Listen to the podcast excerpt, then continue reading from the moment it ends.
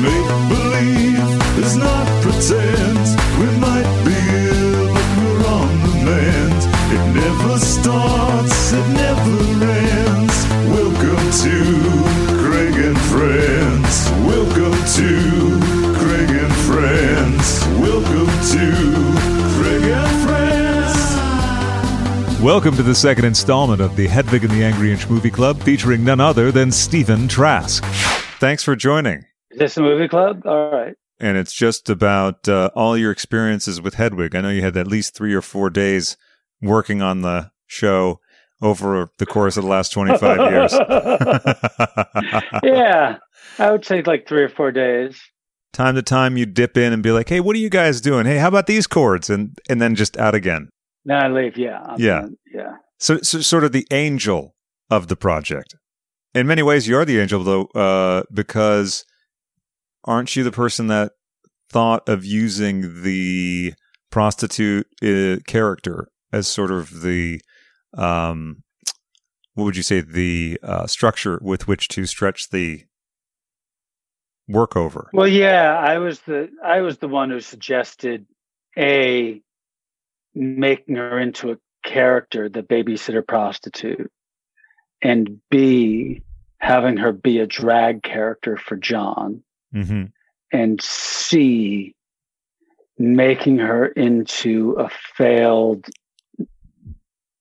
rock star who had dreamed of rock stardom with Tommy, Yeah. um, but he went on to be famous without her, and she was stuck singing in dives and full of resentment. That that part that part was me. So yeah. Just that little bit, that little piece. there's that little that little tiny nugget of story, um, yeah, which I guess is pretty crucial. So it was like three or four days you came in and you were like, make it a suspended C. And also, here's some stuff about the character. I got to go. Uh, yeah, I'm working on. Yeah, Uh, They're doing some reboot of Taxi. I, I'm going to check that out. I, I'll be back. I'll be back. yeah. Uh, and of course, I mentioned Taxi because of uh, some stuff I read about one of the people involved in Taxi who maybe might have said something not so great about um, homosexuals. Is this correct? Oh, so I will say it was not actually it was not actually Danny DeVito who said negative things about gay people. Good. I'm very It happy to hear that. He was a fucking asshole Oh, okay. Okay. and a bully and um was so resentful of not getting the project, which was probably our mistake. We should have gone with them.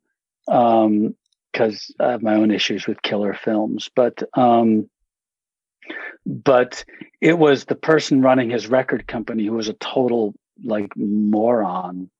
Can I say that? Can I say that this person was a moron? Yeah, I think so. I mean, is it a libel Yeah, thing uh, potentially, or Well, is I'm it not mentioning her name, so right?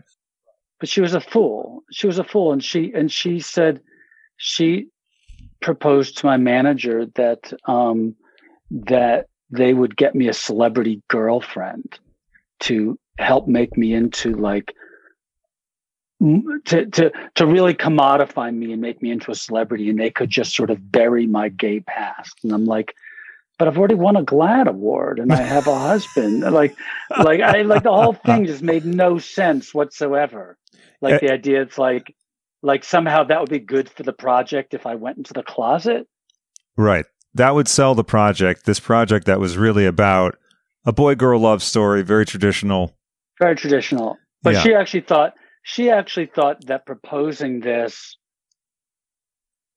she was selling she thought that was actually selling the company Sure. In the, in and, a way the, and that the kinds the kinds of services they could provide for me and my career development um, by uh, by getting me a celebrity girlfriend so even to though down, to go to like oh, red carpets with and like that sort of thing. so even though some people decry the end of the classic label phase of rock and roll, pop music, whatever, there's a lot of this nonsense that people generally don't have to deal with anymore. Although maybe they do, depending on whatever structures are in place now. But there was a lot more of that kind of thing, right? If you were signed to a label and suddenly they were like, oh yeah, well, you know, this is who's going to be running the show for you. You kind of had to do the stuff that they wanted, or Yeah. you fell out of favor with the label. Right. Yeah, you did. You fell out of favor, and and like I, remember. So you know, we we we we made the record with Atlantic, and we made the movie with Killer. Bad experiences all around for me, and um, but I remember that when we made the record with Atlantic, up until we signed the deal memo, it was all we are here to enable your vision to see that you get to make your project. And then the day the, the deal was signed, they were like, so we were having a meeting and we were going through all the bits of dialogue that the different executives wanted to put on the album between songs. Yeah. And I said, Oh, but we actually talked about how this was more of like our approach to this was to be to make the concept album that, that Hedwig would make and that it wasn't really going to be um, it wasn't really going to contain dialogue from the show that's making it more of like um, uh, like a souvenir from the show Yeah. Right. Exactly. uh, uh, um, and her answer to me was, "Well, making a record is a collaborative project. This is all of our record now." oh my God. And it was literally like the next day, That's horrifying. like that. That kind. Yeah. They like you know, um, uh, just so many awful, awful, awful people. uh, there were there were wonderful people at Danny's company. Yeah. uh, or a couple of wonderful people at Danny's company. Um, and there were some really good people at Atlantic. Um, but Not enough. corporate, yeah, not, not enough. The, the corporate culture at Atlantic was bad. Our A&R person was like atrocious and Danny DeVito was a, is, is a bully. I mean, like the last exchange I had with him was I went like this. But we, we, I, I, I wrote a, I wrote a film score for a, a movie that he produced actually with Killer Films, Hmm. and um, uh, camp. And I went to the party, the you know the, the premiere, and I saw him from across the auditorium. And I was like, you know, maybe maybe maybe we can bury the hatchet. And I waved to him, and he went. Wow. And I was like, eh, that's who that guy is. That's wild uh, because it, it is also counter to the public image of the uh, irascible, wacky, but ultimately uh, good natured guy. Lovable family guy with the kids and the and the and the lovely wife and And the outre Yeah. sense of humor that allows him to uh, be part of It's Always Sunny in Philadelphia. So uh, Yeah. people are complex, we're learning. Uh, now, Yeah. the history of this would be that Danny DeVito's company, would they be the first company that had a pretty uh, significant interest in the play? No, there were a few. Like we would go, we would go, we shopped it around to a lot of people, and it came down, and it came down to them because they actually offered a really good deal through New Line Cinema, um, um, and we had a lot of connections to New Line, which is not why we, you know, why we went with them, um, but you know, um, uh, we were, um, uh, we we had a lot of personal connections um, including but not limited to my uncle was the president of distribution and marketing. Um, uh, he did not get along with Bob Shaye, so it almost didn't matter. But um, So, wait, can I ask But- how long did he, or was it uh, not how long did he last? How long was his tenure at uh, New Line if he didn't uh, get along with Bob Shaye, who I don't know much about, but Bob Shaye is New Line, therefore, or at least was. So I'm curious. um, mid to late eighties. So like like like he he um, New Line when he joined didn't have a national distribution company. I see. And in order to distribute, I think it was Nightmare on Elm Street 2, hmm they actually needed a genuine national distribution company with field offices and everything. And so whenever that movie came in, came out, my uncle was brought in and basically set up New Line Distribution as a national distribution company. Gotcha. So, um, so whatever year that was, he was with them till then. From then until um, just before we started shooting the film. oh, okay. Oh, it's too bad he wasn't there until after you started shooting. Um, and so, and so, but it was going down this road with DeVito's company, and I, I thought they would have done a great job with the picture, um, but I was getting so many mixed messages on the record, like you'll that you're, going to be working with this person. No, don't worry, you won't be working with that person. You'll be working with this person. No, don't worry, I'll be the one in charge. I had like four different executives, one from our uh, uh, MCA Records and three from Killer, calling up me me personally to tell me they looked forward to working with me one on one to really make this happen. And like clear and and and and some of them would actually cite the other person saying, "Don't worry, you will not be working with that person. This is my record." And then the other person would say, "No, this is my record." And they were like fighting, and I was like, "I can't. This I'm a nobody, and I've never made a, a record before, and I, and they're already like fighting openly, like Yeah. to me. It just seemed like ridiculous." So um, one day I um, one day I called Mike DeLuca up at home, he who used to be their head of production. I got his number. I called him up at home and I said, Hey, I know that you you've given us you've offered us this great deal with Jersey Pictures producing. But if we did it with Killer Films, could we get the same deal? And he said, Sure, I don't care who produces it. And I've always wanted to work with Killer anyway. So I said, great. So I said, well, we'll get all the same deals. He said, absolutely same deal. And so then I called up a friend that I knew had Christine Vachon's phone number.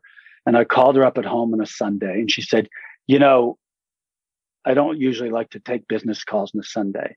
And I just said, listen, Christine, if I could get you Hedwig and the Angry Inch with the deal already written, and these are the deal points, and Mike DeLuca's already behind it. Do you want this movie? I can get it to you first thing tomorrow morning. hmm And she said, okay. Yeah. And so by the next morning, it had gone to them. Just, just went like that. Wow. And I so did. It was very, I, it was very like like um uh, uh, of me. very Mowgli of you, but also very, you know, punk rock in a way, right? Still uh, uh, Yeah. adhering to those ethos because people can get subsumed in the nonsense that goes on with this stuff. Especially, it's like, wow, it's our movie. I guess sometimes people think, well, I should just be careful and I shouldn't stick my nose into this because, you know, we got a solid thing here. We got a sure deal. Yeah, but I was just like, I'm I didn't pee on anybody's desk, right. but Right. um, but I, I, you know, I I made a flurry of phone calls, and I call and and and I did talk to both Mike DeLuca and Christine Vachon at their homes. Now, who delivered Sunday. who delivered the news to Jersey Films? You know? I don't care. Like I like it wasn't me. hmm I mean, Danny was so good at like wooing. Like, I remember when we were on the David Letterman show the next day, um, I got a phone call from a limousine saying, Will you be home? I'm coming to your house. And like an hour and a half later, um, uh, a limousine pulled up and it was a stretch limousine. Yeah, yeah. And in the in the back seat, there was no passenger. There was simply a bottle of Cristal on ice and a chilled tin of beluga caviar. Wow, he's a smoothie. you know, But, he's he's done know- this sort of thing before. I mean, he he's no Yeah. slouch uh, or no uh, ingenue to producing films. Even I mean, back then, even Yeah. And so, but, um, and, and he had somebody, Stacey Sher, working with him who was just like brilliant. Mhm. Um, but ultimately, like the bullying and the we're going to find you a girlfriend and the sort of incompetence of the music person and the bickering between MCA, who was their distribution company, and and their music person was just like it just it was causing me so much anxiety. I can imagine. Uh, I, I, couldn't imagine. When you say bullying, you can, you, uh, what yeah. what would that entail? Um. Uh. So uh, so, one day I was, so I was at Jersey Pictures. Yeah. And I had to go to the bathroom, and I'm standing at the urinal, and then DeVito comes in next to me, and I got to think of a different way of saying this person's name. Um, uh, Mr. Zito. We'll say Mr. Zito. No, Rosalita Renata. Of course. And he's like, he's like, and he just looks up at me. He's paying. We're right next to each other, and he goes, he goes, "Let me tell you something. This is a family company, and Rosalita is like my sister. So if you don't want to make a record with my sister, you're insulting my family and me. Wow. You understand what I'm saying to you? That's an insult to me and my family. And then he zipped up and walked out. And didn't even wash his hands because, you know, you got to make a strong exit when you do a little speech like that. Yeah. So it was just like, and I, and I think it was literally after that that she no no it was on the way to that meeting that she had proposed that I that she'd get me a girlfriend. I see. Not to me, but to my manager. So it's just like shit like that. You're just like, mm-hmm. what the hell is that? The project then went to Atlantic, which was then independent of Jersey. So Jersey Films had a deal with MCA Records, which was part of the Universal Music Group. They they had this guy Doug something. Doug Doug Morris. Of, yeah, very yeah, Doug Morris came and had a big meeting with us. He was a little mobby. It felt, it felt, it felt like being in a mob movie. Uh huh. Um, but you couldn't like. We tried actually. We were like, can we make the movie with you, but the record with Atlantic Records? Because of course Atlantic didn't care. Atlantic didn't didn't only release soundtracks of movies in the Warner, in the you know Warner Elektra Atlantic um, sphere. Right. They would they would do a soundtrack for anybody, right? Yeah. So, or cast album for. So that, so that was not that was not a thing. It was um. So the soundtrack. Oh, the soundtrack came out on a different label with an Atlantic subsidiary. It was that the so Atlantic had done the had done the original cast recording. Yeah. And no, wait. I'm trying to think. This is all very confusing to me. So, okay. So this was to make the cast album. Jersey wanted to buy the rights to the cast album and the rights to the picture. Okay. In one thing. Was Atlantic was just going to put up the cast recording. I they also distributed on behalf of a different record label, an independent record label, the soundtrack to the movie. This was all about the cast recording and they didn't like, they didn't care. So we tried to get Jersey to say, Hey, we'll make the movie, but you can make a separate deal for the, for the cast album. And they and they, and their position was it's all or nothing. Well, so this would put the whole negotiation thing back to when the cast album was put out. So the discussions for the film were already being had when yeah. the cast album was done, which is about what, two years before, say, camera started rolling, roughly? Yeah, about two years. So we started, so we started, you know, we started taking meetings with film companies and with record companies over the summer of 1998 when we were like in the first swing of things. Like we're in the when when John and Cheater and Miriam and I were, you know, the whole original cast was on that stage.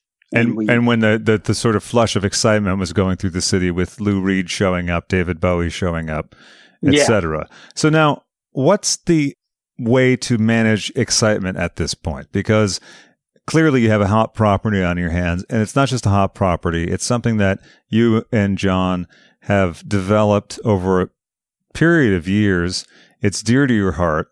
But then you're now meeting with a bunch of different companies. Where's your head at? Oh, I was a mess. You know, you go perform every night and that's exhausting. And then you take these meetings in the daytime and I, you know, I, I think I was emotionally and like psychologically a mess going in to the project for, for a lot for a lot of reasons. No, no, going into the Jane Street Theater. I see. When we finally finished the show and um and and and and started performing for audiences there, I was like a wreck. I think I like for the first three weeks I cried every night when we performed midnight radio. Wow. Now, could you attribute that to anything specifically, or would it be a confluence of factors? It was a confluence of factors, but that was a very emotional song for me to write, and um, and it came from a very particular, uh, um, you know, it was just it's a very personal song for me, and um, and you know because it deals with like it deals both with like the power of music and the importance of music. Um, um know, it opens with this image that nobody gets. So i don't know why nobody gets it because it seems, seems really clear to me. But like you know those rainstorms in new york where like it's like five o'clock and it's really hot and all of a sudden like the rain just starts pouring down and everything is just like you're running and your um, umbrellas are breaking because the rain is coming down so hard. And then like 10 minutes later the sun is out and the rain dries up and it was like and it, and everyone just goes back to you know walking around and doing their shit yeah and and i was thinking about like that and the way like when a song comes on that like you're you're listening to music and a song comes on that hits you so hard, you're just like, oh my God. Then the song is over. But like while it's playing, it's just like it is it is your world, it is your universe. It changes how everything feels. Right. And then three three and a half minutes later, it's gone. And um and so that was like the opening image. And then like, you know, and then it kind of end like for me, it ended with this idea of different people have this relate in my mind, different people that have this relationship to music that's that important in their lives, either as as creative people or that uh, uh, like creating music or other people that create stuff who for whom it's that important who either find a way to make a living at it or who don't but somehow continue to do it anyway mm-hmm. and just keep making their art or keep having that, uh, you know, despite not having the world say good job and, um, or, y- you know, um, people who maybe they're not artists, but they live that rock and roll lifestyle for like, you know, like, you know, they're in love with the Janie Jones world and they just, they just want it. Right. And they just right. like, like, and they live that life till, till they just can't go into a club anymore. Like, they're just a part of it. And, and I was trying to figure out, you know, going into that show, I was trying to figure out like, where am I going to be in this? Because if this show doesn't end up happening, I didn't know what I was going to do with my life and what role music would have in my life. And when you and say you didn't uh, know if the show was going to happen, and I, this might be something that's common knowledge that I'm forgetting, but is this when moving to the Jane Street Theater you mean like this might not go? It was actually before that. We had a we had a deal at the Cherry Lane Theater to go the previous summer or previous fall, and over the summer in August, like really at the last minute, it just fell through. I mean, fell through is probably like a, a funny way to put it. The, the, the Cherry Lane Theater, one of our producers, who's a crook. One of our producers of the of the Jane Street show is a crook, and um, um, and she also worked for the Cherry Lane Theater, and um, they didn't know how to get rid of her, and so they more or less closed the theater and reformed as a slightly different corporation a, a, a short time later, but without her. like Wow. like they couldn't they couldn't figure out how to get out of her contract, so they just went out of business for a period of time, and then That's remarkable. she's yeah Yeah, um, but yeah. she's the sort of person that would make you do such things. Some And, um, people inspire you in ways you'd never expect. she she was involved later in a weird theater crime where she um she was actually stealing two shows at the same time. So so her rights the the rights of the this is just sort of funny and I, you can use this or not No, this is all sort of very, funny very in the way- in the way that theater works. But but um uh john and i were waiting like the the jane street theater producers were no longer really exploiting the property but this one producer really wanted to continue to do it because basically she had nothing else right Gotcha. and um and um and she tried to have other things and she sold herself as oh well i did have it yeah. um but she really you know she'd lost the trust of basically everybody hmm and after her rights had expired, she continued to insist that they hadn't expired and that she was going to put a production up in Chicago, well past the date that putting up a production in Chicago. And it had to be like a proper, like, run in Chicago. It couldn't just be like, hey, I did a reading, but it had to be like, it had to be like a fully designed production in a, in a theater with a, with an open-ended run. Sure. And also at, at that point, right, you still, and I think you still do, you had sort of authorization over who can do it, when they can do it, et cetera. Yeah, but but that didn't really come into play because she did what they call so so we kept on telling her you don't have the rights, you don't have the rights, you don't have the rights. And she went to go do it anyway. And she went to hire all these musicians who performed at the Jane Street. And I remember John and I actually wrote to everybody and just said, Hey, look, we are not behind this production. We can't stop you from going and making a living, but you need to know that this production is being produced against our rights and against our will. And, and people, but you are free to do this because you need to make a living. Yeah. Of course, she didn't end up paying any of them. Oh, and great. she did what they call a lights up, lights down production, where you basically throw everyone on the stage, you put the stage lights on, you do the show, stage lights off, done. And she tried to say that was her thing. hmm She funded it. She funded it by taking the money from, um, by taking the money from um, a production of a show by, by a production of a show written by Rob Reiner, Carl, Rob Reiner's mother, Carl Reiner's wife, um, Estelle, is it? That sounds right. Yeah. The woman in um, When Harry Met Sally who's, uh, who says, I'll have what she's having. Yeah. Exactly. She wrote a play. This producer was going to produce that play. She raised money for that play. She spent that money on the lights up, lights down production of Hedwig, Wow. which went nowhere, lost it all.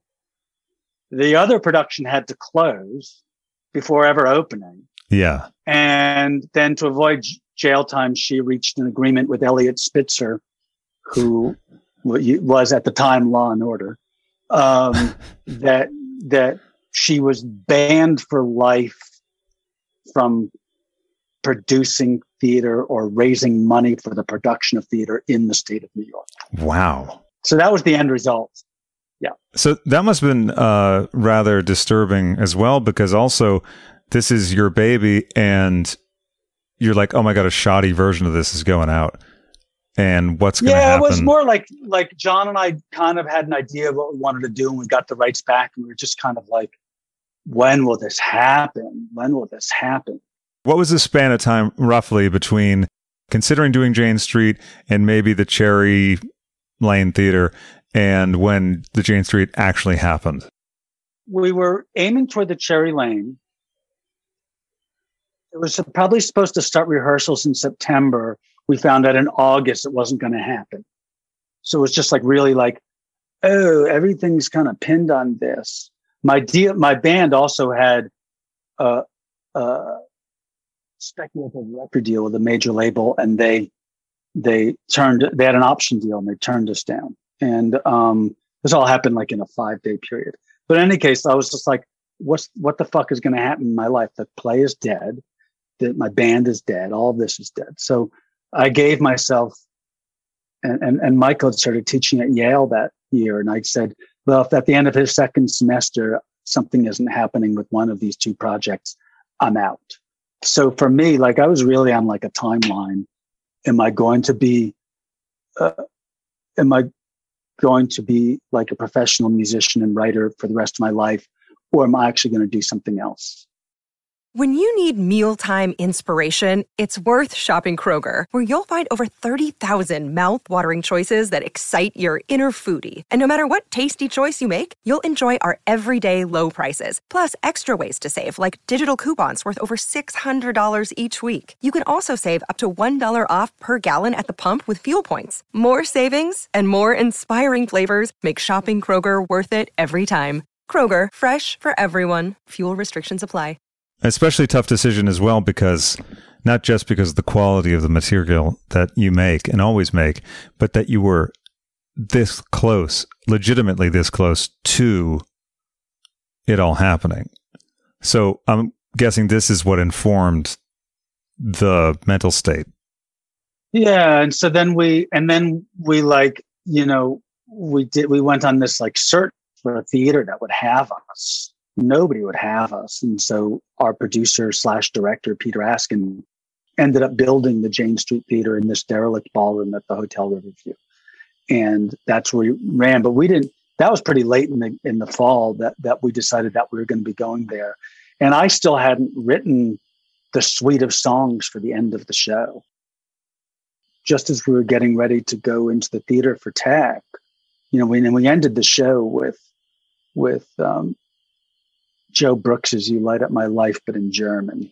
And he opposed to that because he's such a clean living guy. He, living, he's one of those upstanding, you know, race rapists.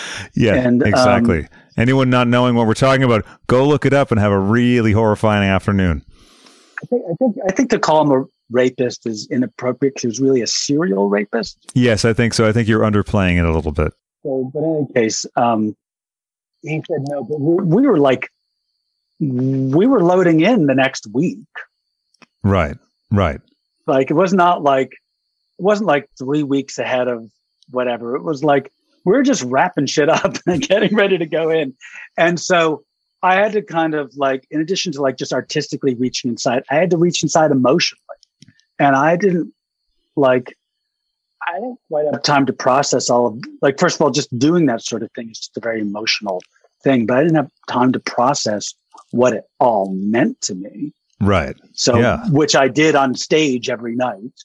So then we play it and I was just like I'm playing it and I'm just crying my eyes out every night. So I was just a, you know, just in a, I was a wreck. I was a wreck. Um, and um, so, but that's all behind me now. It's all behind you, but it's very interesting, I think, for everyone to hear, particularly those of us like myself who react almost exactly the same way, not as you, but the same way I did the first time I heard Midnight Radio. Every time I see it, the most recent time was at the New Beverly. I almost know that when it comes up to the Misfits and the Losers section of the song, it's, you know, it's, uh, what's that? talking to you. Yeah.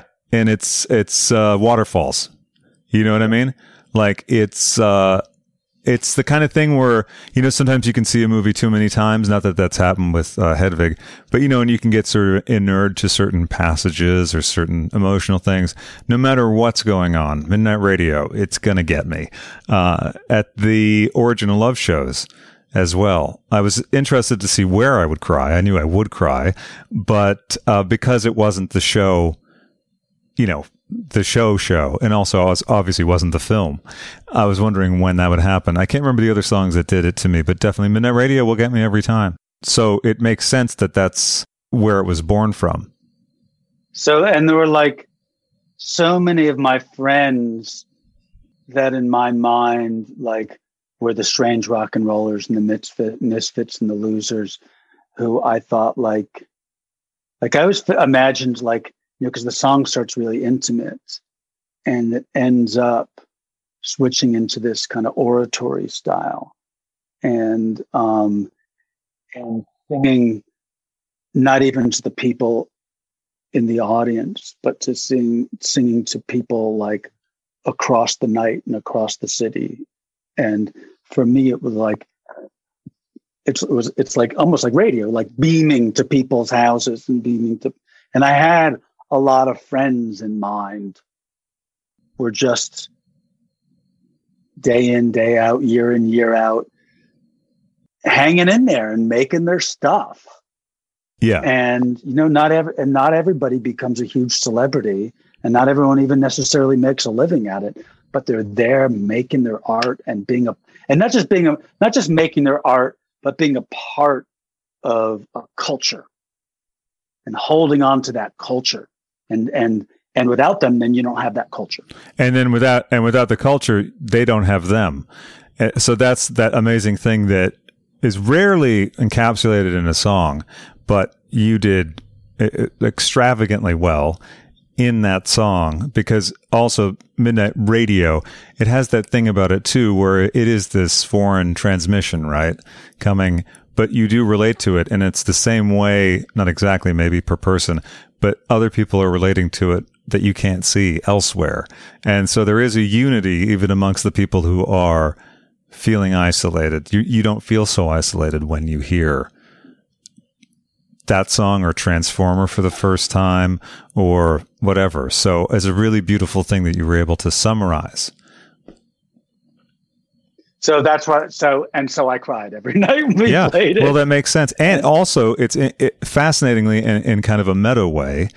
It encapsulates what Hedwig does for everyone. Do you know what I mean? Because you you've you and John made a piece that does that in spades for millions of people and, and continues to have that effect on people who were even born when it came out on DVD. Mm-hmm. Yeah. And you know, and, and and and and I'd like it to continue to create community because sometimes I worry about like over kind of like balkanization, like where where where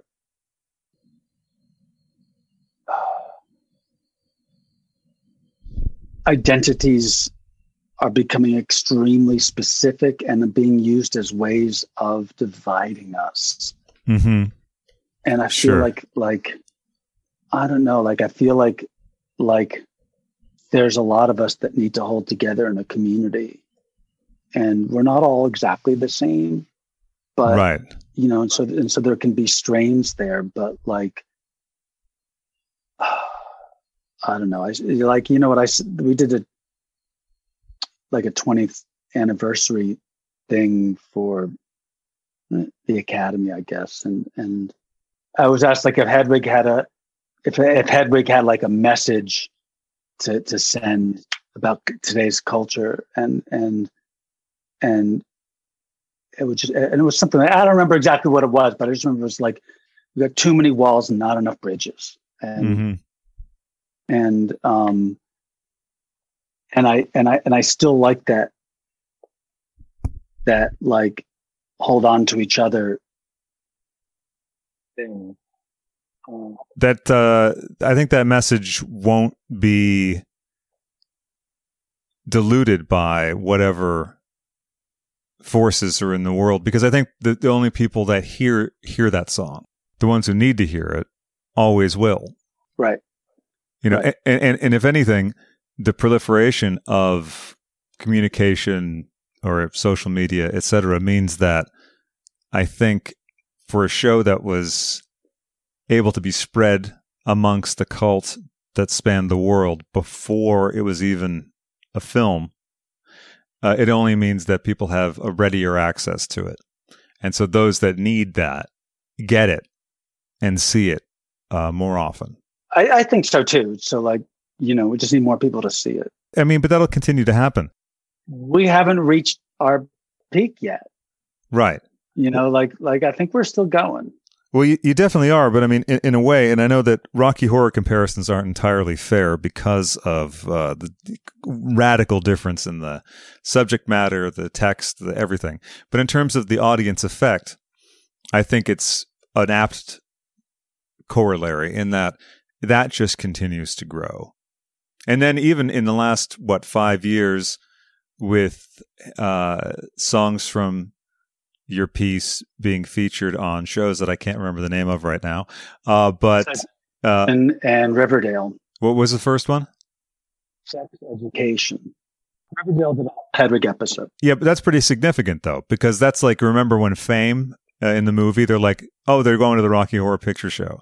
It, it becomes yeah. a thing, just like it's a thing you do or it's a thing that people do. So that's uh, an example or an indication that that's just going to keep going and going and going and going that way. Yeah. Now, uh, a few people have said something to me when I said, "Oh, the only thing I have an issue with with Stephen Trask is that I wish he put out more rock records, like you know, many many rock records. Like I wish I had a ten album set of Stephen Trask records." Now I know you've done tons of scores, right? And I love your scores, but I love your song so much that I, you know, selfishly want that. And I'm sure that there's reasons for that. The question that was put to me that I hadn't thought of, so I wanted to bring along to you, is that, well, you know, they, they sort of equated it to the Orson Welles Citizen Kane thing. Once you've done something like Hedwig and the Angry Inch, how do you then just go and make a, a rock record? Well, I'm not going to grandize it in the way that I would compare it to Citizen Kane. However, there is a bit of that there. It's like, really, I got to follow this up, like, and like, and like everything is decontextualized and and you know so so part of it for me was like if i can do film scores then I can just kind of like express myself and stay away from that. And then there was this side of me that was also writing songs for musicals.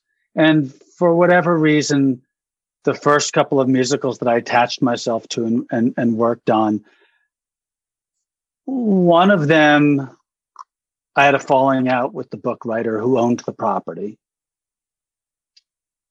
And I was loving the stuff I was writing really, really loving the stuff that I was writing. And the other one, so that, that was Romy and Michelle's high school reunion, the musical. And the other one was uh, Clueless, the musical. And I was working on that with Peter Yanowitz, who with whom I wrote This Ain't No Disco.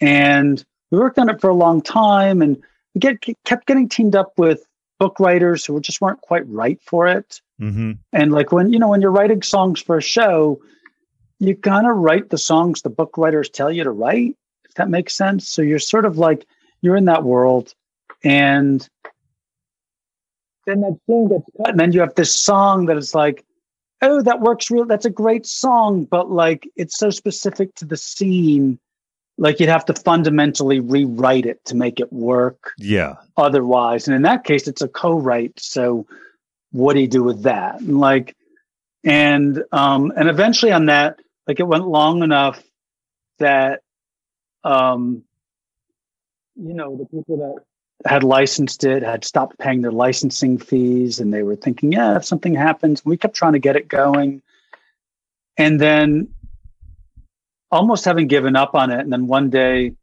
um, Miley Cyrus goes into the office of the person that had licensed it with her mom, and he played her the score, and she was like, "I love this. I want to play Cher." Oh wow! Great. And he called me up and told me that she was there in the office, and they want her to play Cher in the Broadway version of Clueless. What do I think of that? And I was like, that's great. But the rights had expired, and Amy Heckerling took the rights back and wanted to take a different approach. Oh, that's such a shame. So it was like we literally like had this spot and And by that time, we had written like 35 songs and demoed like 35 songs because it, different book writers and people keep rewriting it. And they're like, can you give us a song that does that? And can you give us a song? And you're just like hammering out songs. None of them you'd want to hear because they're like, here's a song from the third draft of the second act of Clueless when so and so was writing the book. Like, who wants to hear that song? Like, it's it's got no real point to it and and and because all of those exist like they were never refined because sure. we never started re- going into rehearsals where you're like you're rewriting and changing all this stuff. So they all exist in kind of first draft versions. So that was a lot of songwriting spent doing that. Sure. And then a lot of um, songwriting that then is not in the tank or time wise even for you to be making a pop album or rock album or something like that so you know, and part of it is my is my inherent laziness. but like you know, like I'll get back from working on a, like two films in a row out of town, and and and you know, I kind of I I don't want to then just go sit in my studio and record that album. I, and and I, I want to be home with well, my dog and my husband. And, well, which makes sense though. So for folks who don't understand or know or have any idea really about the time commitment it takes to score a film. Could you just give a little broad stroke look at that? Yeah, you know, usually like you like, you know, the ideal is to get hired 12 weeks before a film scores. And so the ideal is that they give you three months. Sometimes they te- they give you less. Sometimes they give you more. More than 50% of the time, for whatever reason, very often it's we're going to go reshoot some scenes now.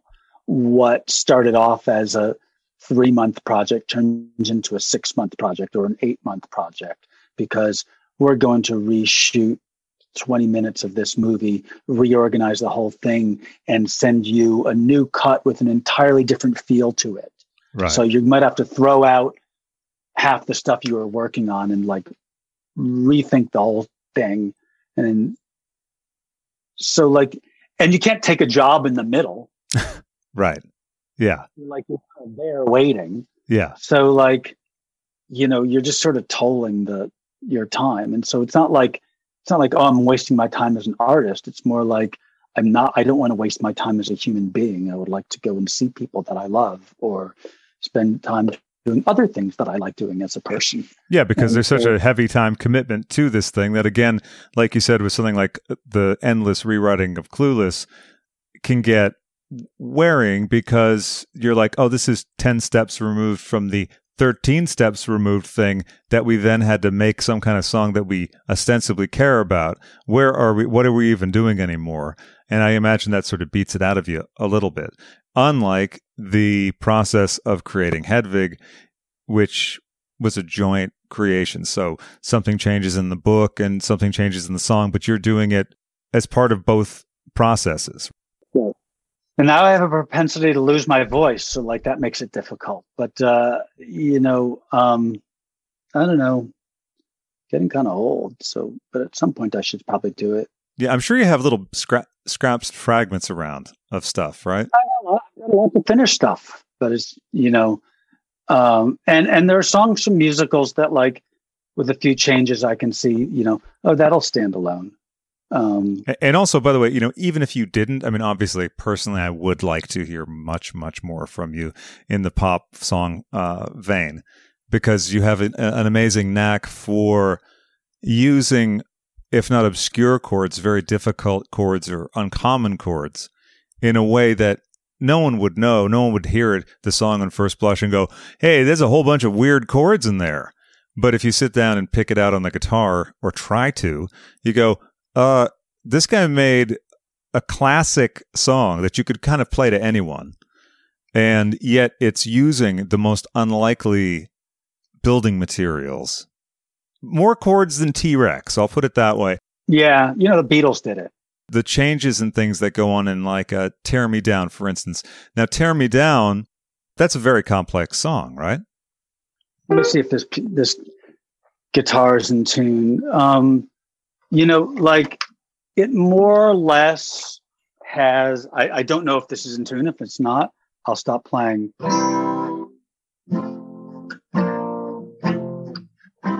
That's more or less the changes, right? But it's kind of it's kind of like the extensions over it. And the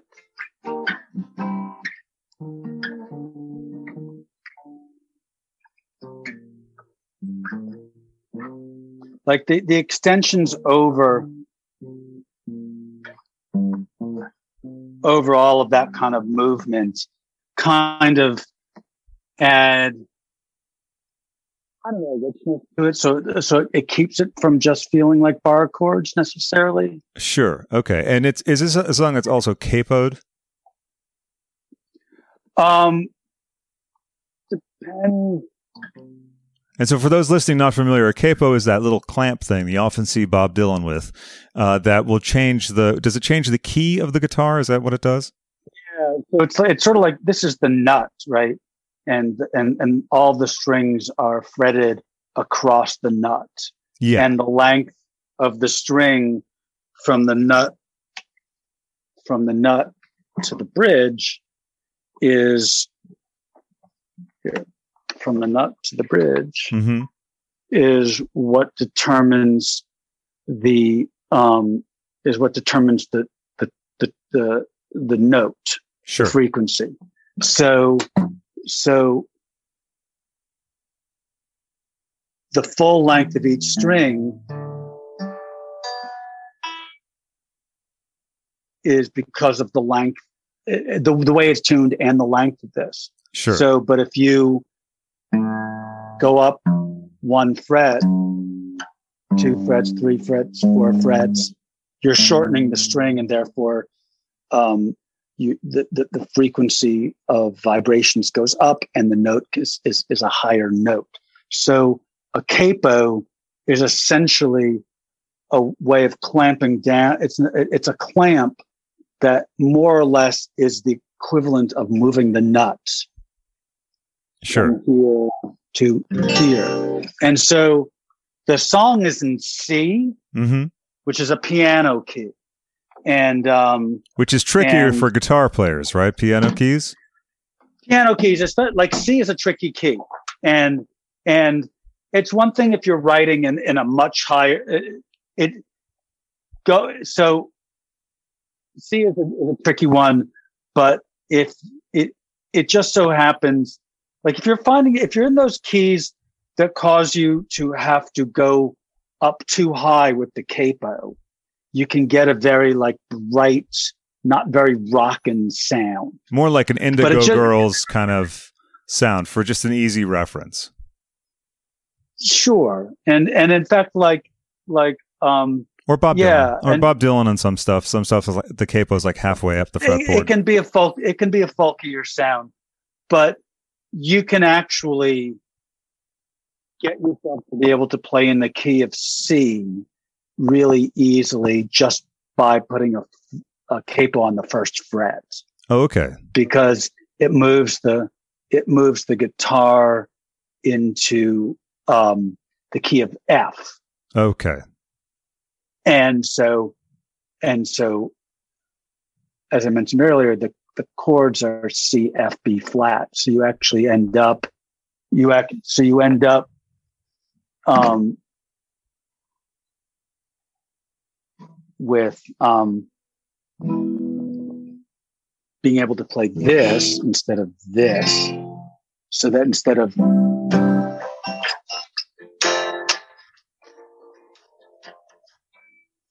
you get you from a fingering perspective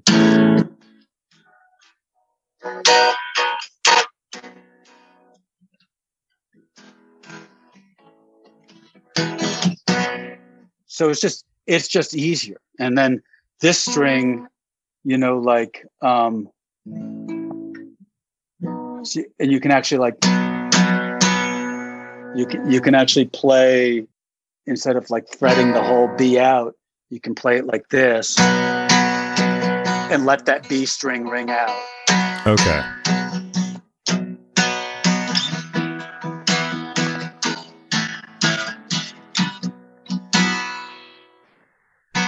You know, so like all of a sudden you're like it it, it puts you in this very rock and roll territory that that that that some players like to do because it allows them just to do things that they wouldn't otherwise be able to do and have open strings you wouldn't otherwise be able to have.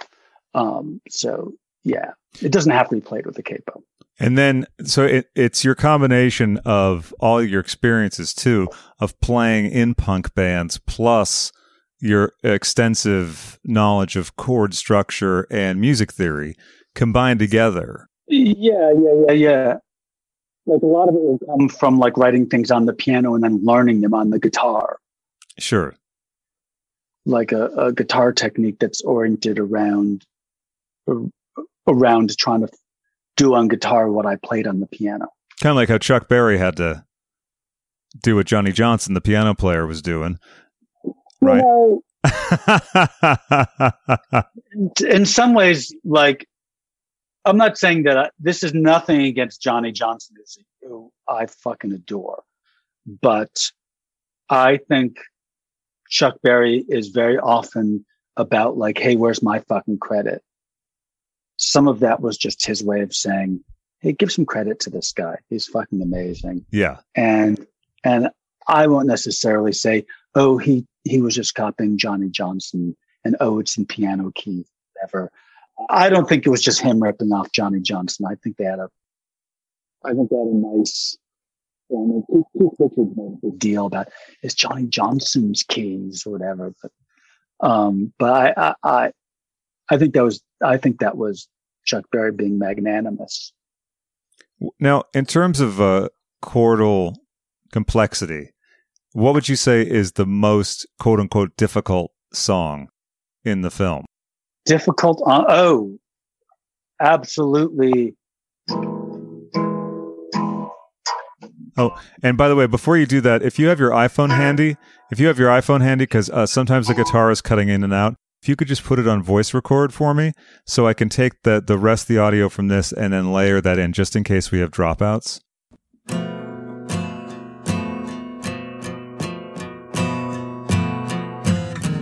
By the way, I haven't done this in like I haven't played this in so fucking long. I don't actually remember it all.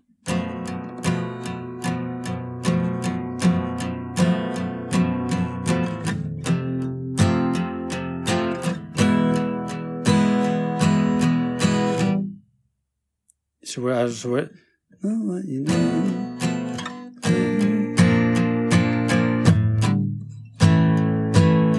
Is that it? Idea.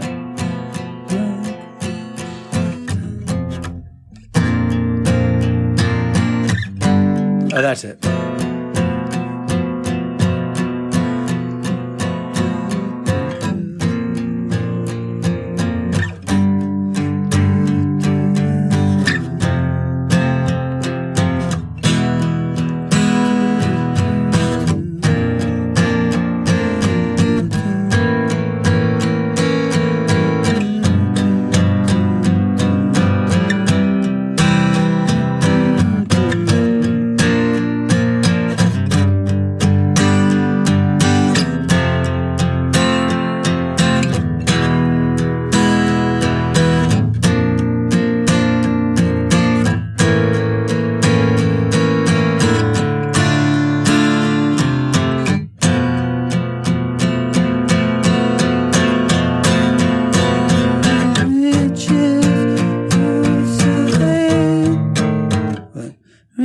妈，反正。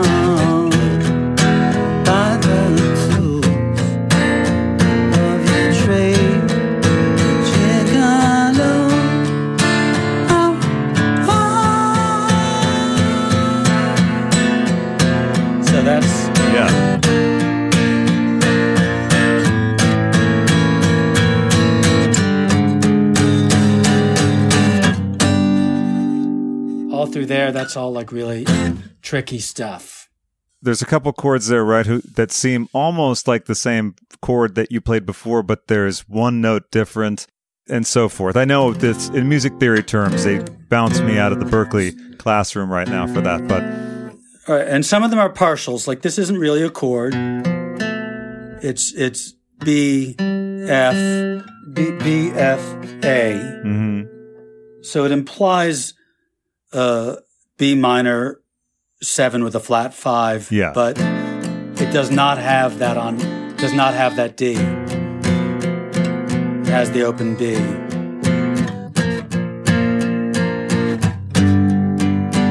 And then going down the half step from major F major to E major.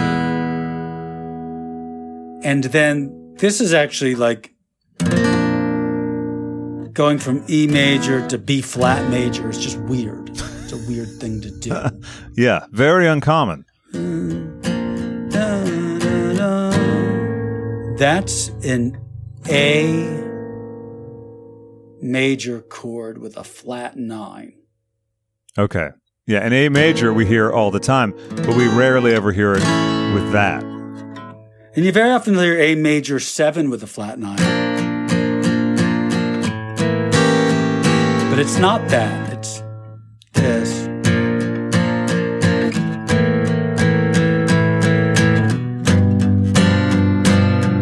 And that's just a regular old G7. Yeah. But the next time around, when it comes to the to this,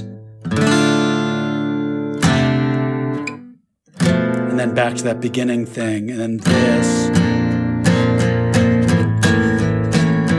and then this is just a partial. It's just it's just um, A flat D A flat, and you can throw a D on if you want, but it feels superfluous. But it's just the tritone. Right.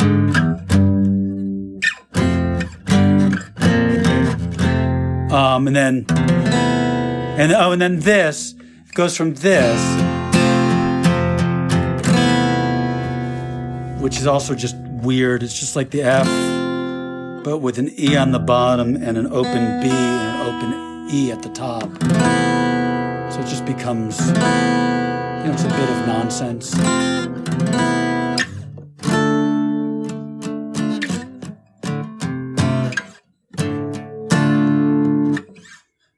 Uh, then the lyric and is so specific and the melody is threaded through in such a way that I have to say it's masterfully done because you can sing along to that song, get the song, understand it. and never know that that's what's going on.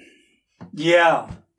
You know, and a lot of it, like, so a lot of it comes from Cole Porter and a lot of it comes from John Lennon. Like, Sexy Sadie does a lot of, like, Sexy Sadie does not do those weird diminished things, but it does do that, like,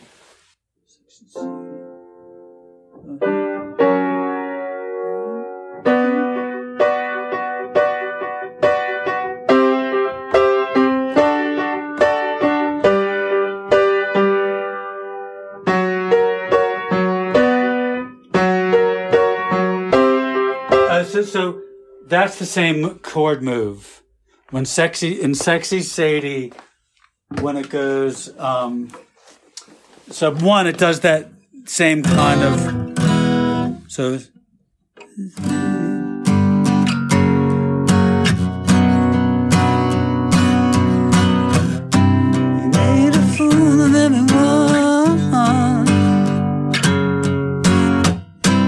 So the first time it does the proper five, like, you know, five one kind of.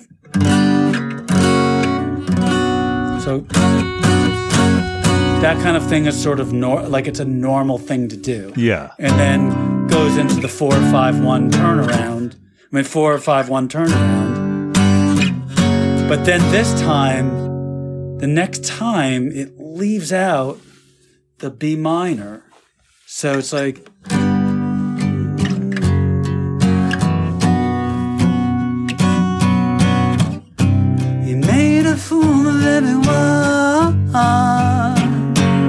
out the B minor.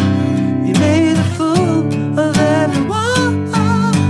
So, so like it, you you get that movement, a tritone movement of a major chord, moving a tritone and having it be a major chord is just there's no real there's no theoretical relationship between these two chords. There's no you can't fall back on and say, "Oh, that's a Neapolitan second or whatever." Like it's just not a. It's not a. Yeah, I hear that in every it's, song. It's not a thing. It's not a thing. yeah, right, right. And I remember once you telling me about mind games having some vague relation to some chord. Oh yeah, the the the trick in mind games. Mind games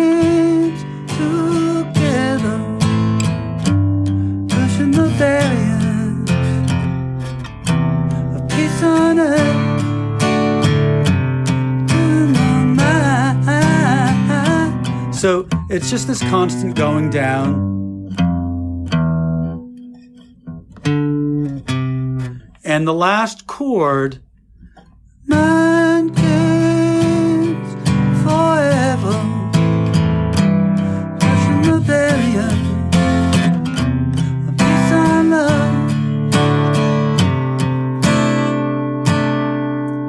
It's like a D chord of the C on the bottom. My, and it makes you feel, and it makes you feel like, and the, and then it's totally natural to go from that D to the C. Except the next time, uh,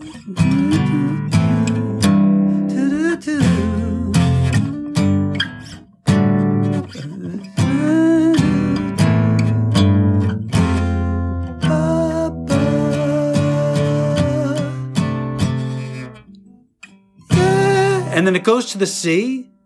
So this is what's weird because like I don't know how you know from listening to his voice that it's changing key because it goes from the D. Yes, is the answer. But it uses it when it goes to the C. All of a sudden, the C goes from being the one chord to being the four chord. The. And you know that. I don't know. I don't know where it goes from there. No, no, that's okay. I just remember, I remember you showing me a little bit of that once, and I was like, wow, okay, because you know I know the song really well, but had no idea how it was constructed.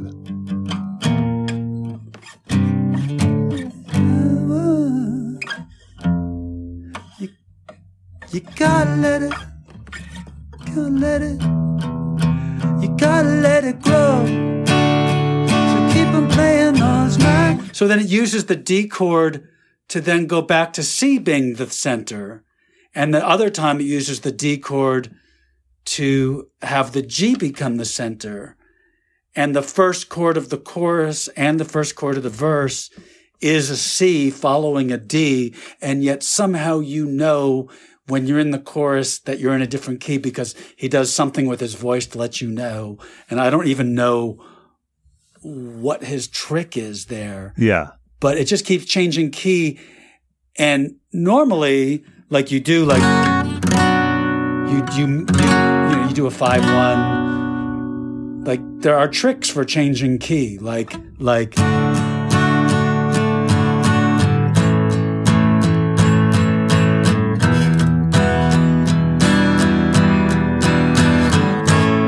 Like you can you can find ways of going you can find ways of using five, two, 251 changes to change key. There's a lot of tricks for using a key change.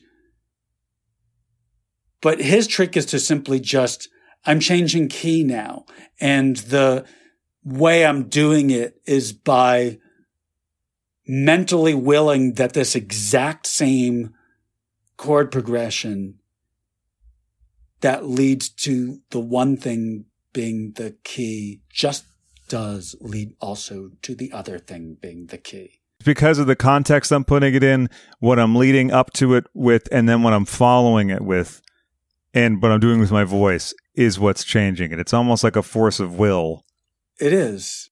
And so then when you're playing it, you, you have to remember where the home key is or you won't lead into from one into the other. You have to make a mental switch, which of course fits both into the theme of the song, which is mind games, which Sure. is, which, which is that kind of approach toward altering the uni- the, the the way we relate to the universe is something we play is is is it, it has to start inside our brains but also um uh, but also that like you know like like the whole war is over if you want it is is like this idea that that some of these things are mental states more than they are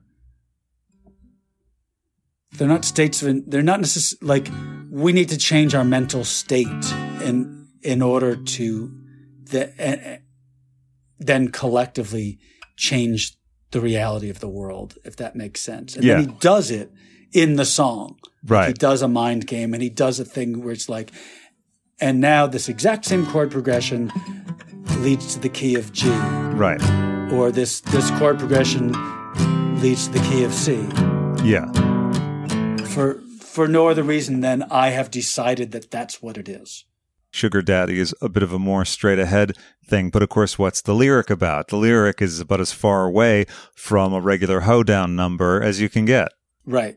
And I was curious also about your writing style, how you set about writing these. I feel like there was, and I could be completely wrong, but I feel like there was a, a system that you did. You know how some people say, oh, well, usually the music comes first, or oh, yeah, a lot of times the lyric comes first. I feel like with this, you kind of had a blob of stuff and then you would hack your way through it. That that sounds about right. I mean, sometimes I'll have a piece of music and I really need to set lyrics to it, or, or I have, li- but but usually it's like there appears a lyric music blob thing, and they both need to be formed, and then one might get ahead of the other, but yeah, they they kind of like they show up as a as a blob. and then it's about sculpting it from there and then finding the other passages etc And you have to know where you're going, which is like another thing why like, you know, for for better or for worse, like I've thrown my lot as a songwriter into the theater world where like you know, there were two paths for me that were opened up to me other than simply forming a band and going out and doing shit. And one of them was writing for theater, where you're not only dependent on the show actually succeeding, but where the song ends up is a lot determined by the book writer and by what people like when I left the clueless no the the Romy Michele project like when it finally just like I mean that was causing me so I had to see a shrink. I started seeing the shrink before I parted ways with that group of people. Yeah. Um, and the only reason that, that they offered me a wonderful severance because so much of the story for the adaptation of that thing into a not movie, but into a, I, I made up. And I kind of made it up spur of the moment at a breakfast with all of the producers. hmm So they all heard me saying it. yeah And so they were kind of stuck with like, if we get rid of him, he kind of thought of all of these things that are now basically how the story goes. so, um, so, but like, I had written what I thought was just like a spectacular opening number, which I just thought was like, so for me, the opening number, the, for me, the, the, the opening was, um, was a fight song by a cheerleading squad. And it was part Go Go's, part Beastie Boys. And and that's what it was. And like I just imagined the show opening with a cheerleading squad doing this song, but with the Go Go's behind them. It's like yeah kind that was the that was the concept in my head and always one of my favorite songs. It literally does not work outside of the context of of the show. Although my manager's always like, that is one of my favorite songs you've ever written. I love that song. I love that song. I love that song. We are the Scorpions. That's some of my best rhymes, like really killer fucking rhymes. And it had this very sort of like Ray Davies kind of chorus to it. And, but then like Beastie Boys ish rhymes Mhm. and, and a Go-Go's verse. It was just, it was a melange of things, right? And, and, and, and really loved it. And, um, um, but you had to have the cheer squad. And they wanted me to come up with a different opening number. And they just kept on saying over and over again. Um, I don't know if you've ever heard the song "Oh My God, You Guys" from Legally Blonde, but if you could write something like that that does what like that song does, but not write like that song because we don't want you to sound like that song. But if you could do something that's like that song that does what that song does, maybe you should give a listen to that song. But please don't sound like that song and over and over again. And then I heard the song and I was like, "You want me to sound like this? Like that's just not like." I don't sound like that's just not what I sound like. It's not what I do. And Yeah. they would call me up like once a week saying, "Did you come up with a song? Have you listened to? Uh, uh, uh, uh, have you listened to? Oh my God, you guys!" Which of course we don't want you to sound like that because we don't. We really don't want that song. But really, you should take. Uh, we should do something that feels like that song. But and I just like, and I was literally like, I've been on Klonopin ever since, and um, and that was 2008. Yeah, well, I, can, And, I can imagine. yeah, the stress. It was. that. It wasn't just them. It was the. It was the. It was the woman I was collaborating with who who caused so much anxiety in my life that I did have to see a shrink. But so the thing ended badly. But I end up with songs from that show that are like, uh, "This is really great." Like if there had been a show that opened with this, that would have been awesome. Now, with songs like didn't. that, are those bound up legally? Can they not be played in in uh, another forum, or can they not be displayed in like a night of Stephen Trask works or something like they that? Could, they, they, they, they, they could be. Because I think that would be interesting. I think you know Joe's Pub, something like that, would be a fantastic showcase for that kind of stuff, particularly for people like me who are tremendous fans of your stuff and would like to hear other other works of yours. You know, and we did the, I, you know, and I, and I kind of thought like, actually thought this ain't no disco is going to open up a lot of avenues for like bringing out that kind of stuff. And frankly, theater critics just didn't get what we were doing. Now let's And talk about this like- ain't no disco uh, a little bit, and I have a couple other uh, Hedwig questions for the movie club. But uh, for this, this ain't no disco might not be as familiar to others because it didn't. Uh, well, there is an album coming out, right? There is an album of other people doing songs from this ain't no disco. Although the half-assed way that the record was made made it so that like at least three of the songs that should absolutely have been on any version of this record simply weren't recorded. So, uh, so I don't even want to begin to talk about that. But uh, there's a lot of great stuff, and I like the opening song is this mix of like it's based on a on it's based on um on language from um it- it's called a dance floors waiting and the and the the the the the music is sort of um I'm to sound really pretentious, but the music is very Brechtian, and uh, no, no, I'm sorry, much more pretentious than that. The music is very Benjamin Britten. It's a very Benjamin Britten kind of piece of music Yeah. and um and it's a choral piece and it works as a hymn and the title is a play on the title of a hymn called a heaven is waiting except that instead of people waiting to get into heaven they're waiting to get into the dance club and a lot of the descriptions of what happens in the dance club and who you will find there and the way the world is worked out are all adaptations of passages from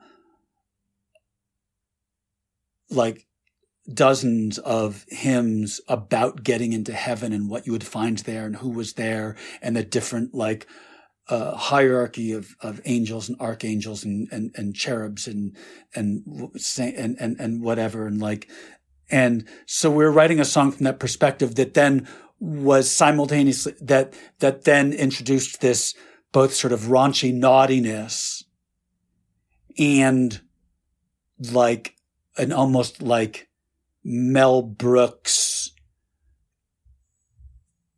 and and uh, uh, Mel Brooks Monty Python like silliness. Okay, like sure. Yeah. Pure 100% silliness. Yeah. And the silly part of it, they would say, these lyrics are just stupid. It's just stupid. And I'm like, but I know it wasn't stupid because I remember playing it for like smart people and they would just crack up and you're just like cracking up in the room because it's silly. And it's like Right. allowing yourself to be like fucking silly Yeah. in the midst of non silliness. Right.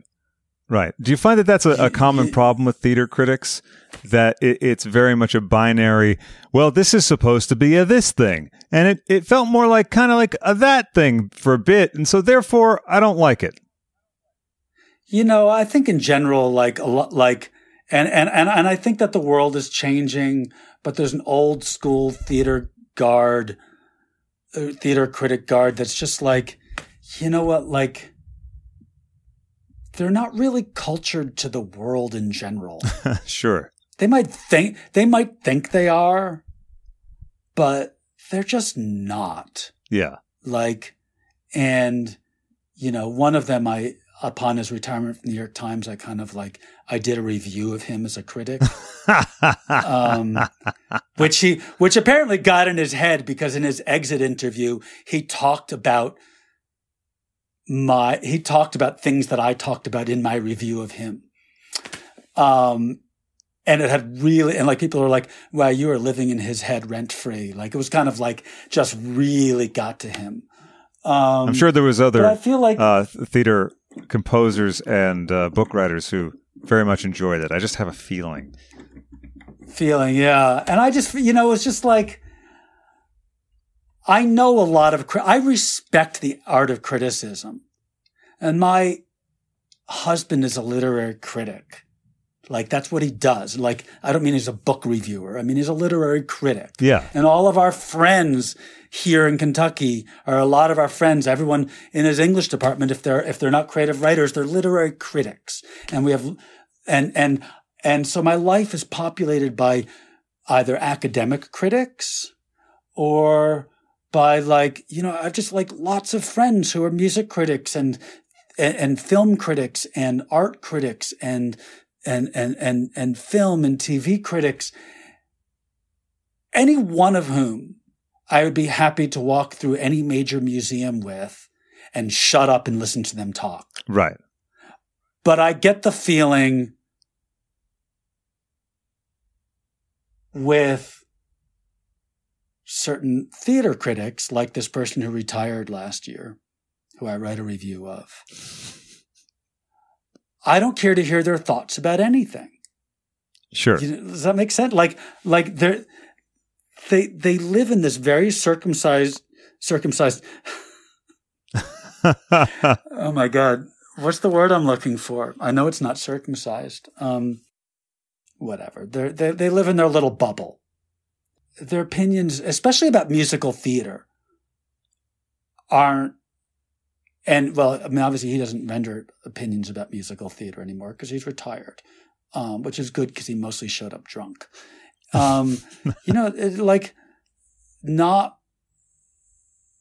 not, not worth it. Not worth it. You know, the paper they're printed on, basically. yeah. I was like, but I was like, oh, nobody prints that shit anymore. Well, that, so that's true. don't really know if it. So like, you know, not worth a rat's ass. It's just like it's not. It's like it's not. um It's meaningless crap. Like they just don't. They don't know how to, and they don't know how to na- navigate.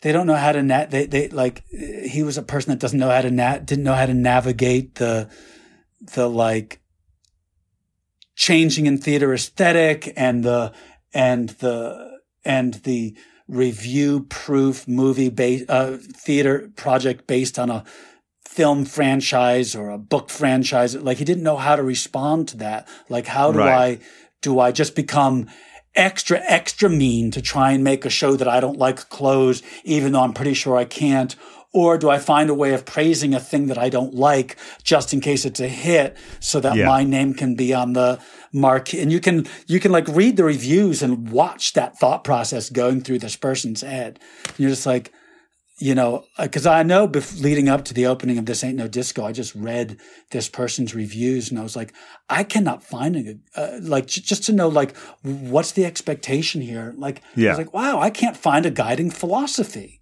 Right. When John Perellis was reviewing, you didn't always get it right, but you knew who the fuck he was. Or like with Roger Ebert, who I disagree with on a lot of titles, a lot of them. And I love on movie clubs pulling his old reviews, especially the ones from like 80 to 83, where I think he's completely out of his brain. But at least I know that he's operating on the same precepts generally. It's like that's how he views the world. And so therefore, these are the things he's going to see. And mo- most of the time, if something's a silly bit of fluff, he's going to review it according to those terms, you know, on those terms rather. Uh, when there is just sometimes stuff is hated and you don't know why, or something is giving an overly glowing review and you don't know why.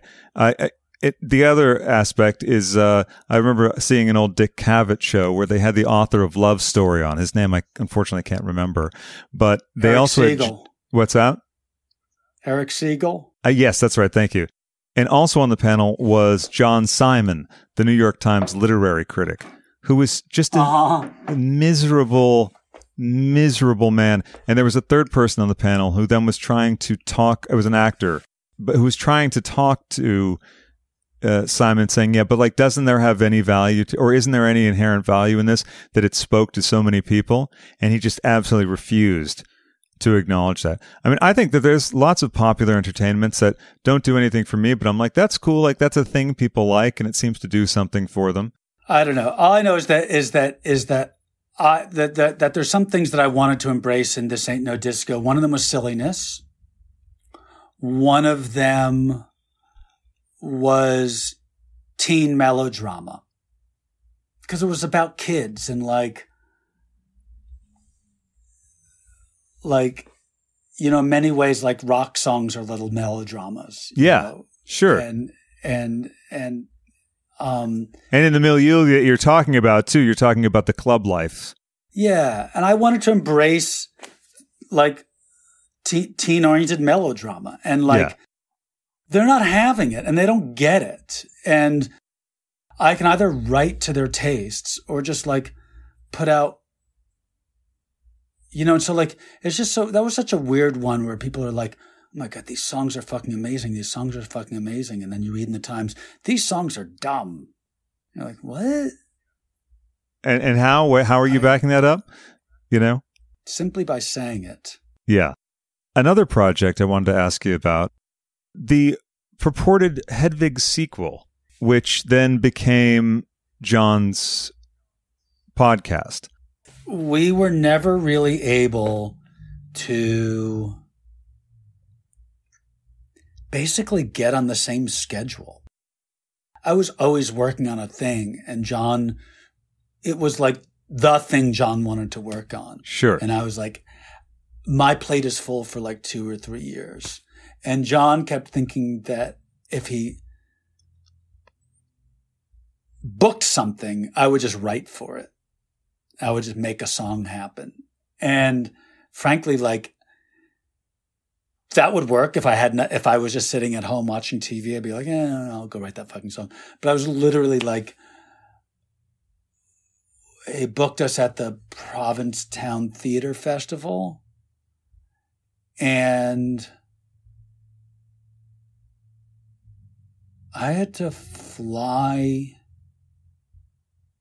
in from the West Coast to be there. Uh huh. And I was there through the weekend. On Monday, after the festival, I flew to San Francisco to drive up to the George Lucas Ranch, where Lucas Sound Ranch, where they had these film scoring facilities.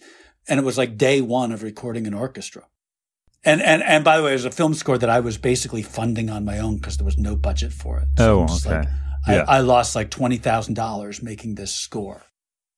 In addition to that, I took my entire fee, including what ended up going to being commissions in putting it into the budget and then another like 20 grand at least to pay for the score. And we're going in, but I'm in Provincetown for this reading. And I was also, my next movie was so lined up that when I wasn't doing the stuff for the, for, with the festival, I was in my hotel room watching a rough assembly of my next movie. Right. Which I spotted on the phone. We all watched it together. For those who don't know, spotting is when you're basically putting in the moments where the music's going to be in, in the final version. Yeah, and what it's going to accomplish. Like I'm imagining a cue that starts here and goes to here and it accomplishes these moods and ties these things together and picks up on this motion and this emotion and amp- amplifies it. And then this theme that gets established gets picked up here and you go through every single scene of the movie. It can take like five hours, six hours. And I will prepare for days for a spotting session. And I had my spotting session for my next film. It was so overlapped in the hotel room in Provincetown. But John, that was his main project. But for me, like I literally just I could not find like I was like, I'm booked. Yeah. Yeah. I just don't have and we just could never make our schedules work. And he really wanted it to happen, and I really wanted it to happen. Um, but we couldn't and he lost patience waiting for me. And I got that, and I was like, you know, I didn't like things like having to go in front of an audience in Provincetown, not having written any songs. Sure. But like, yeah. I, like, I just didn't know what I was going to write. I literally performed three cues from the movie I was about to record. I just sat down on the piano. I was like, I didn't have time to write stuff for this, but this is the film score I'm about to record. And I just played other stuff that I was working on. Yeah. Like it was li- like, that's what I did. And, and it was just, um, uh, like it's not like I wasn't working. I was working around the clock. Yeah, just of course. not on the thing, the same thing that John was working around the clock on. And it just kind of reached a head where he was ready to move on. And by that time, I was just like tired of feeling like I was being put into situations like the situation in Provincetown where I was doing everything I could to make it happen, but I was actually like my whole livelihood was dependent on these two other things and we just couldn't line it up. Yeah. And also, from what I gather, your mode of writing songs for particularly a Hedwig project is that with Midnight Radio, for instance, to use as an example, since you had to write that in short order, it was what, like a 12 to 24 hour period of complete immersion. About 72 hours, but yeah. So, in order to get into the headspace to write for that, you really can't be having a million things going on at once. You need the full immersion. Well, this was the other thing. We could never quite come to terms on what the songs were was another actual difficulty for us was like John had a lot of dummy lyrics. This song is about this. And I would be like, song title, the song's about this, and then some dummy lyrics. I'm like, I was like, I, I was like, my process requires all of this to be removed so that I can feel where the songs go and what they should be about. Sure. Just because, like, I know when I feel there should be a song, and then I would propose a song, and then I'm probably proposing a song that's in my wheelhouse.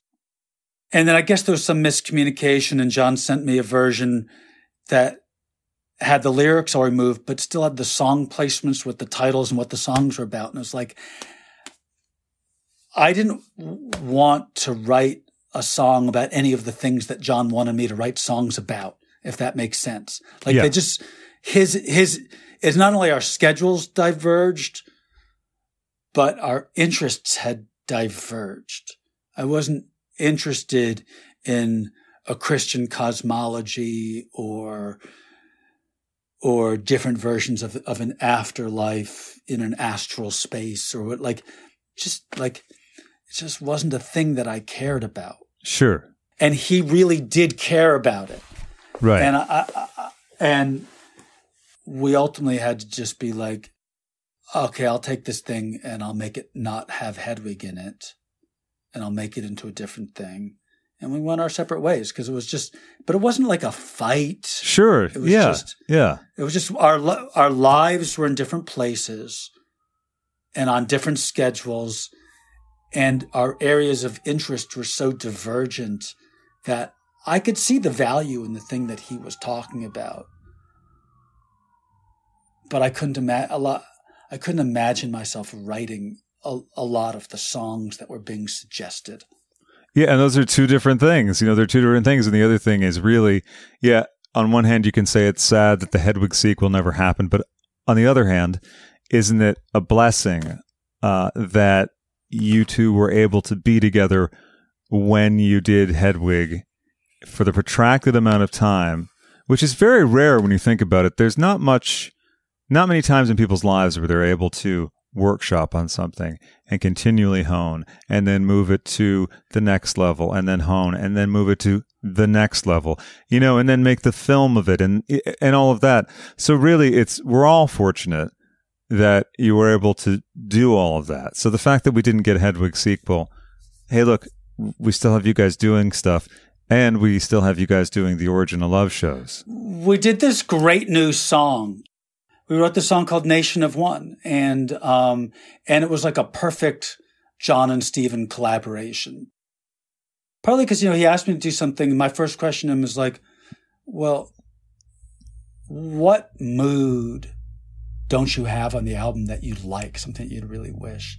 And he sent me two really obscure songs. mm-hmm. And actually, one was not obscure. One of the songs was Age of Consent by New Order. And the other song was by a band called Deck Chairs Overboard.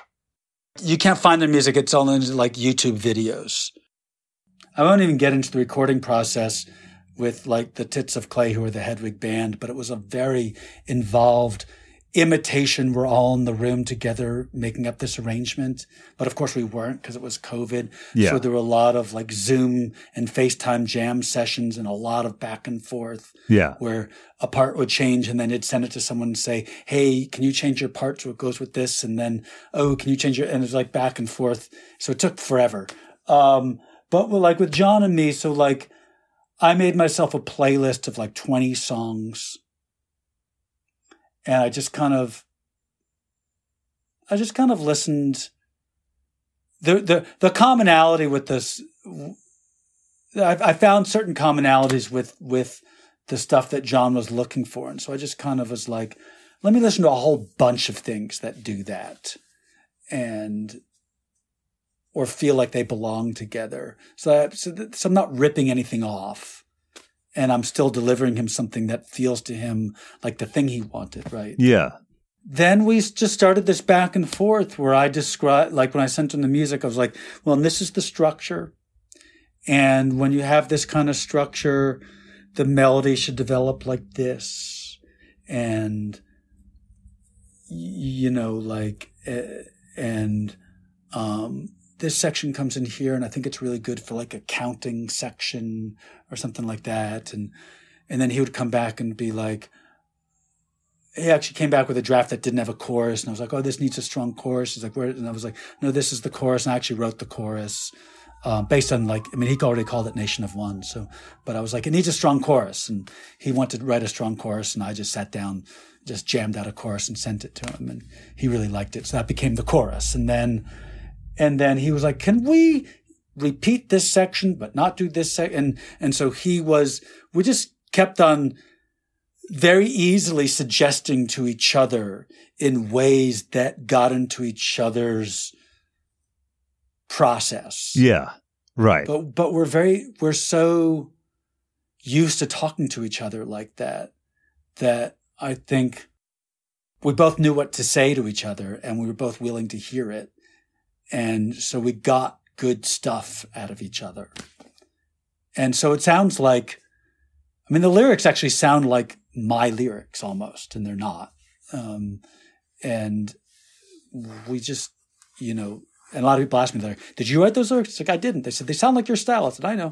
But like, we were just, we were so on the same wavelength i think on the same wavelength and so able to tell each other what we were looking for and what the other person might change. And Yeah. even though we were sometimes on the opposite sides of the the world, that we just have this thing about us that allows us to do that with each other. That probably somebody writing with John for the first time doesn't know how to do that. Well, and also, I think that the two of you have a thing that you'll always have. So whether or not that other thing didn't work out schedule wise, there could be something else in the future. I think the two of you have uh, Yeah. a very special alchemical bond that's always there. It was there before Hedwig. I mean, that was the that was what made us write Hedwig together. Was and and I've often said with Hedwig, like it was in a lot of ways it came out of like the John and Stephen conversation hour. Like you know, like a lot of what happened in the songs or in the story, we would just sit and talk about stuff for hours, and then somehow the things that we were talking about ended up becoming thematic elements of our own work because we were on the same wavelength and all these years later i still feel like yeah we kind of we, we still are And I want to thank you for a fabulous chat. I'm looking forward to doing the other chat, and I'll let you know when we need to fill in other things on that one. And I love you, Stephen, and I'm looking forward to seeing you in person soon. love you too craig yeah that'd be awesome It would be great. and people should check out um, um, nation of one go buy it on bandcamp because all the money goes to support really wonderful um, progressive charitable initiatives.